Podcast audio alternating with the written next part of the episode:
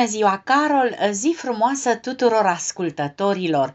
Urez astăzi tuturor ascultătorilor SBS Radio cu numele Ștefan sau Ștefana și derivatele acestora, multă sănătate și bucurii cu toți cei dragi aproape, așa cum i-am avut și noi la diversele concerte consacrate dinainte de Crăciun, cu o tradiție de peste 16 ani pe scenele din România, concertul Crăciun vienez, cel mai reprezentativ eveniment muzical al sărbătorilor de iarnă, a fost susținut de faimoasa orchestră Johann Strauss, condusă de carismaticul dirijor Russell McGregor, în București, la Sala Palatului, pe 22 decembrie, am admirat repertoriul unic, alcătuit din lucrări de muzică clasică, ce aparțin celor mai mari compozitori ai tuturor timpurilor, valsuri sau arii de operă celebre, virtuozitatea muzicienilor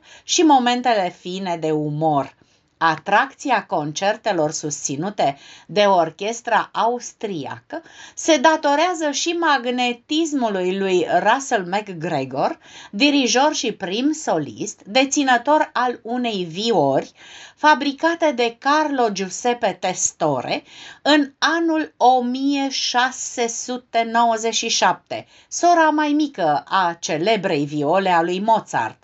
De-a lungul timpului, în acompaniamentul sau sub bagheta lui au performat vedete ale muzicii de operă, precum Luciano Pavarotti, José Carreras sau Ildico Raimondi.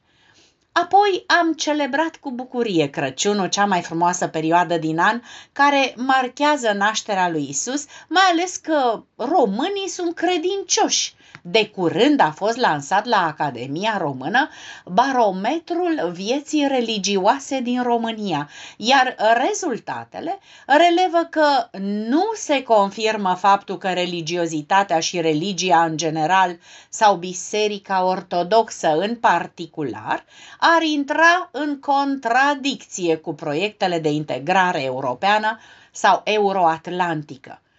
Dacă mai mult de jumătate din populația Uniunii Europene se declară credincioasă, România are o medie mult peste acest procent. Sondajul a mai descoperit următoarele. Instituțiile în care românii au cea mai mare încredere sunt, în această ordine, biserica, armata, academia și poliția. Cea mai puțină încredere din partea românilor au înregistrat-o partidele politice. Tot acum am aflat că 83% din români se declară religioși, iar 54% din români se roagă zilnic. Noi ne-am rugat în familie la sărbătorirea Crăciunului, când ne-am reunit toți cei dragi, am depănat amintiri, am făcut proiecte de viitor, am admirat bradul împodobit din timp cu toate culorile, bucuriile și speranțele noastre. Tot speranțe avem în vedere acum cu ocazia alocării unor bani europeni pentru împăduriri pentru că a început campania națională de împădurire cu fonduri europene prin Planul Național de Redresare și Reziliență. Cei care dețin terenuri agricole pe care nu vor să le mai cultive, le pot transforma în păduri sau perdele forestiere. Statul susține un hectar de pădure de stejar la câmpie cu până la 20.000 de euro, iar unul de perdea forestieră cu 17.000 de euro. Apoi, timp de 20 de ani pentru fiecare hectar de pădure, proprietarul va primi 456 de euro în fiecare an. Fondul forestier din România ocupă mai puțin de 30% din suprafața țării. Suntem sub media europeană de 40%. Județele Teleorman, Călăraș și Constanța au chiar sub 5%. În aceste condiții, programul va schimba fața multor județe. Bugetul programului care va fi derulat până în 2026 este de 730 de milioane de euro. Banii ar ajunge pentru 56.000 de hectare de noi păduri și suprafețe forestiere în zonele vulnerabile la schimbările climatice. Și când în curând vom lua țara la mersul trenului, o să avem ce vedea. Suntem în expectativă cu certificatele și avizele pentru punerea în circulație a primului tren diesel românesc, iar producătorii așteaptă omologarea lui. Produs la electroputere Pașcani, județul Iași, automotorul este primul tren diesel fabricat în România. Are trei vagoane și s-a lucrat la el vreme de patru ani. Costurile prototipului au ajuns la 5 milioane de euro. Din iunie anul trecut, automotorul a traversat cu brio, prin teste făcute, pe parcursul a 30.000 de kilometri în țară, în diverse condiții. A fost testat încărcat cu saci de nisip, ca să fie simulați călătorii, a fost încercat la Vatra Dornei, Pojorâta, pe inelul de încercare la Făurei. Trenul s-a comportat perfect practic de mâine ar putea pleca pe traseu. Birocratic mai trebuie un certificat pentru omologarea prototipului. Pe piață în România, unde poate circula cu 120 de km la oră, dar are capacitatea de a ajunge la 200 de km la oră. Trenul se poate transforma destul de simplu, din automotor diesel într-unul electric că tot de electricitate a fost vorba, când tocmai s-au modificat regulile de declarare a locurilor de consum și a prețurilor minime plafonate. Într-un cuvânt, dacă ai mai multe proprietăți, trebuia până săptămâna trecută să alegi la care dintre ele dorești preț mic, pentru restul urmând să plătești prețul maxim. S-a renunțat la această regulă discriminatorie, singurul criteriu rămânând doar numărul de kilowatt-oră consumați, fără alt deranj și fără mult efort.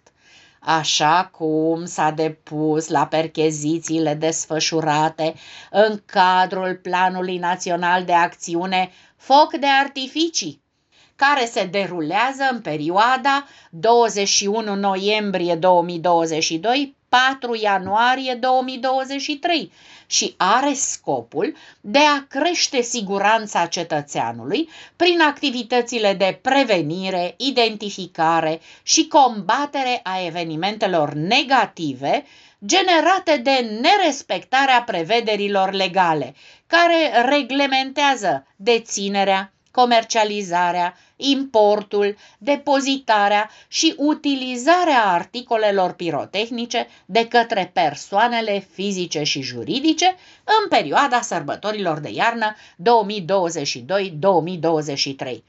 Astfel, oamenii legii din Olt au făcut percheziții la domiciliul unor bărbați care dețineau fără drept aproape două tone de articole pirotehnice și care puteau face o avere din vânzarea artificiilor, costând numai puțin de 23.000 de lei. 350 de kilograme de petarde și artificii s-au confiscat în Dâmbovița, în valoare de 25.000 de lei, descoperite în urma altor percheziții recordul fiind deținut de departe de județul Suceava cu 8 tone și jumătate de artificii și petarde. Tradiția românească spune că la ceasul dintre ani zgomotele alungă spiritele rele. Eu cred că gândurile bune pot lua mereu locul gălăgiei, aducându-ne doar bucurie, bună dispoziție și mult noroc.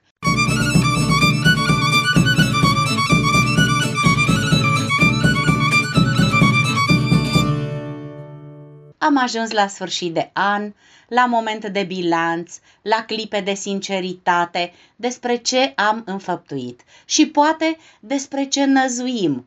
În România, iarna este anotimpul frigului, al zăpezii și al statului în jurul focului, ceea ce plămădește o intimitate sacră, pentru ca amintirile, poveștile și speranțele să prindă conturul menit să ne înalțe visurile la cer.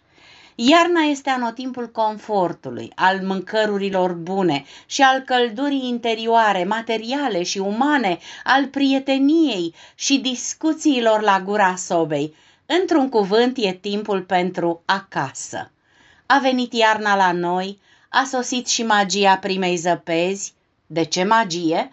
Pentru simplul motiv că ne culcăm într-un peisaj al unei lumi colorate și ne trezim într-o lume diferită, adusă la numitor comun de Imaculatul Alb. Este momentul ca o vorbă bună să încălzească tot sezonul rece, după cum spun japonezii. Plantele, viețuitoarele și pământul se odihnesc.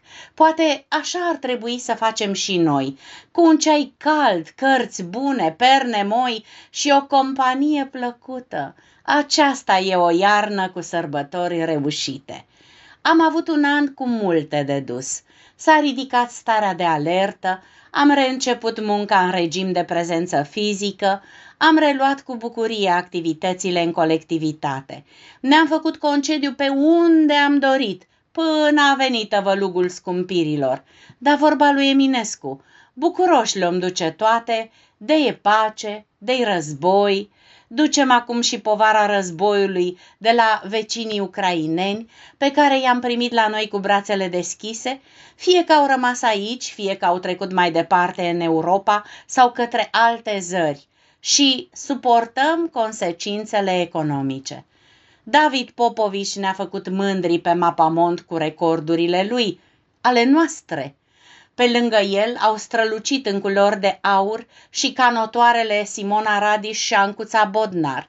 Și câți alții nu ne-au adus bucurii de suflet – de curând România a depus la Paris memorandumul privind aderarea la Organizația pentru Cooperare și Dezvoltare Economică, despre aderarea la libera circulație în spațiul Schengen, mai vorbim și în 2023.